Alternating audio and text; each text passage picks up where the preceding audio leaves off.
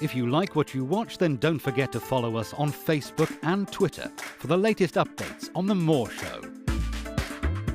Remember to subscribe to our YouTube channel for new weekly television and radio shows.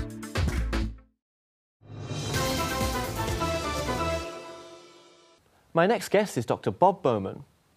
Bob is a former Director of Advanced Space Program Development for the U S Air Force and a retired United States Air Force Lieutenant Colonel. He also holds a PhD in aeronautics and nuclear engineering. Even though his career has had a strong involvement with space programs and defense, he is one of the main critics of the Strategic Defense Initiative. Doctor Bob Bowman, welcome to the show. Thank you. Good to be with you. Now, tell me a bit about the secret space program that you worked on, Bob.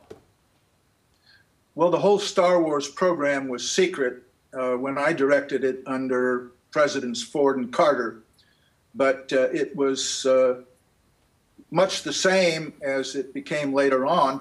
Uh, just later on, it got more money. We had about half a billion dollars in uh, space programs, and included uh, building bits and pieces for the, uh, the space-based laser battle station, um, among other things. So how advanced would you say the program was when you run it? Well, it, it wasn't very advanced. I mean, we were uh, developing a fifty-foot uh, diameter actively cooled mirror with Kodak and Perkin-Elmer. We were designing uh, the laser itself at T R W and developing that and testing it. Lockheed was doing system studies. We developed uh, space-based uh, fault-tolerant computers uh, at Raytheon and the pointing and tracking system. So we were developing bits and pieces uh, of uh, eventual programs and doing system studies to find out uh, if they would be any good, what they were capable of, and what possible countermeasures there were. Our conclusion was always that uh, actually de- deploying such a system would be counterproductive and would probably lead to nuclear war. And so our policy was to maintain uh, the A B M treaty, which prohibited such weapons in space. I still think that's a good idea, uh, even though the Soviet Union has gone. Yeah. Uh, now, uh, such programs, I think, are largely just a waste of money, but they're also provocative to uh, other possible rivals. Yes, because, I mean, uh, the Star Wars program was sort of a, a first strike option against the Soviet Union at the time. That was the idea behind it, wasn't it? Of course. And uh, in addition to that, uh, the things they were developing had pure offensive capabilities, which uh, they didn't want to talk about. But uh, uh, way back in the seventies, when I was directing the programs, we uh, uh, found out that a system of laser battle stations, before they got good enough to be really effective against ballistic missiles, would be capable of incinerating cities, cities in minutes, uh, like uh, you know, creating firestorms like consumed uh, Osaka and, and Hamburg in World War Two. Uh, we also found that uh, there were uh, kinetic energy kill vehicles, uh, what they now call rods from God, smart rocks, and all of that. Uh, that could be fired at the Earth from space and impact, impact like a meteorite, uh, digging a crater and, and theoretically being capable of destroying hardened military targets like missile silos and command bunkers totally without warning. The Soviets were aware of the offensive capabilities. It was just that they were withheld from the American people. Yeah. Uh, I was the whistleblower that uh, said, hey, you know, this is not in our interest. And I did it at the specific request of Reagan's own Joint Chiefs of Staff. After I had retired, they called me into the Pentagon and said, Bob, you've got to help us. There's a gag order. We can't say anything. We can't write anything without it being censored by the White House. You retired in time. They have no legal hold on you. Got to warn the Congress and the American people about this military lunacy. So and that's what you did? Yep. And what was the repercussions of doing that, though, Bob? Oh, well, I got, uh, you know, attempted bribes, attempted blackmail, death threats, uh, uh, C I A and F B I harassment, uh, uh, three I R S audits in two years, you know, all that kind of stuff. But uh, we succeeded uh, in keeping weapons out of space and in preventing World War Three. And then, uh, you know, I sort of thought everything was all over. And, of course, it came back with George W. Bush. Uh, the uh, and a lot of the same people came back that were involved in it uh, the first time around, yeah, with Reagan, and pulling Reagan's strings uh, in an attempt to get a uh, preventive war uh, against the Soviet Union.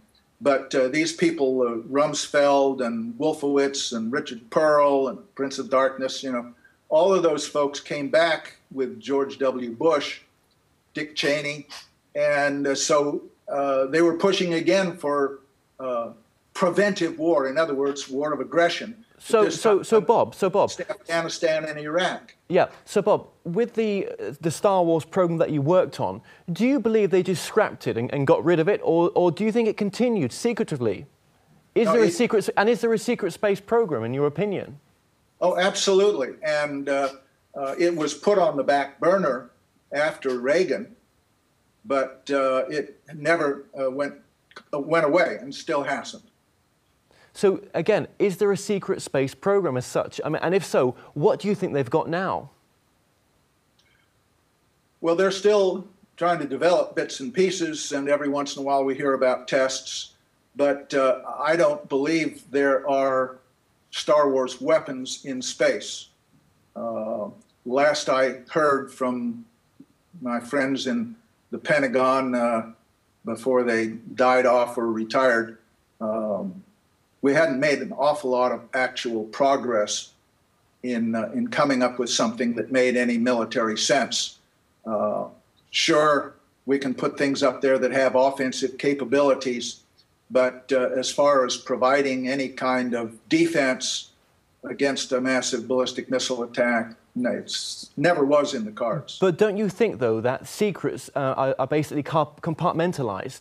So just because you spoke to your friends at the Pentagon, I mean, there, there may be other levels that know more. Right. Well, you know, the, my friends at the Pentagon included the head of the S D I program, you know, people that took over after I retired. And uh, I knew most of what was going on. I had Uh, very high clearances, but uh, nonetheless, uh, it, it's my firm belief that uh, uh, a lot of the possible things uh, haven't been done, and uh, most of the things that the public are tweaked with are, are not possible things. Yeah, uh, the idea of a space bomber, uh, that's very possible still. Uh, it, Whether well, how dangerous would that be? I mean, let me ask you. I mean, how dangerous are weapons in space, would you say? Oh, I think weapons in space are very dangerous, uh, particularly because, you know, we still have potential enemies in the world, and we don't want to get into a, a nuke-throwing contest with them. And uh, space bombers Uh, are, you know, they're provocative. Yeah. And I don't think we ought to be going in that direction. And, you know, is there any sort of, um, well, just, let me ask you, does it go against international law, really, to have these sort of um, uh, uh, secret space programs, you know, being still pushed ahead? Well, when it gets to the point of actually developing and deploying systems, yes, that is against international law. Uh, although we withdrew from the A B M treaty, we are still uh, party to the Outer Space Treaty, uh, which prohibits weapons in, of mass destruction in space. Uh, the administration, of course, will argue that these are not weapons of mass destruction, they're weapons of pinpoint destruction, which is something that we tried to uh, outlaw in nineteen eighty-two in the second U N conference on outer space. Uh, I Uh, had a uh, led a, a one-day yeah. panel over there with Arthur C. Clarke and a number of people, and we developed uh, treaties to plug the holes in the Outer Space Treaty. But uh, much of what has been going on uh, would indeed be against international law if we actually deployed the systems. So obviously NASA's now moving over to a lot more sort of robotic, uh, you know, uh, space planes. Um, can you tell us much about the sort of unmanned space planes and, and, and how sort of far ahead they are? Well, as we've seen recently, they still haven't uh, solved all the aerodynamic problems of hypersonic flight at uh, high Mach numbers, Mach number fifteen and so forth. They still don't understand the aerodynamics enough to be able to control these vehicles. Uh, they'll fly, they can make them go fast, but they, they can't uh, keep them going straight. They'll uh, start fluttering and yawing and then simply spin up and disintegrate. So is it true that sort of, you know, eighty percent of the space program uh, is still under DARPA and the Pentagon? Well, I don't know what the percentages are now, but uh, uh, certainly uh, there's an awful lot of money being being spent there, and it, it's being spent on behalf of uh, American empire. You know, after World War Two, um, the British sort of lost their empire, and, and we took it over, and we found a different way of doing it. Uh, it's probably a little smarter because we don't have to to pay. We're not responsible for Iraq, we're not responsible for Afghanistan. Those people aren't American subjects, uh, but yet uh, we uh, we get all the benefits. We're able to exploit their resources and yeah. their labor and all of that, just as if they were a, a legal colony. But uh, this empire has cost us dearly in uh, in young people, young men and women in the armed forces. In uh, trillions of dollars. The Iraq war uh, has already cost uh, three trillion dollars when you uh, take into account the uh, uh, cost of caring for the disabled veterans created in that war. So, I mean, what do you see as the economic status of the U S right now and its space program? Well, I'm a big supporter of the civilian space program, and I think NASA ought to be getting more money for the kind of spacecraft that J P L are working on, uh, and uh, for a manned space program. Uh, I, I think it was a shame that they retired the shuttle before having something to take its place. There should have been a, a natural progression from one to the other. But uh, I'm very leery about uh, the Pentagon side of the space program uh, because it is aggressive. And we already have several wars of aggression going on, uh, which, by the way, of course, violate international law. And uh, our government, both parties, don't seem to care much about international law. And, of course, our partners across the pond, you guys in, in the United Kingdom, uh, are our partners in these endeavors and are in violation of international law. Right along with us. Is there a message you'd like to give to the audience, Doctor Bob Bowman? Sure. Uh, we in the United States and you in Great Britain as well, we need governments that will serve the people.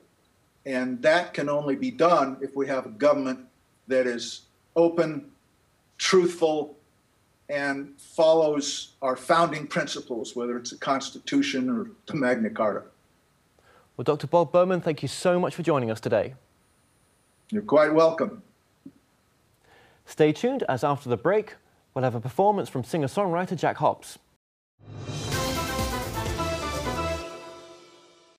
Visit themoreshow.co.uk forward slash shop to purchase products and services from your favourite past guests. If you're new to this site, you can also catch up on the previous television and radio shows through YouTube and The Moore Show website.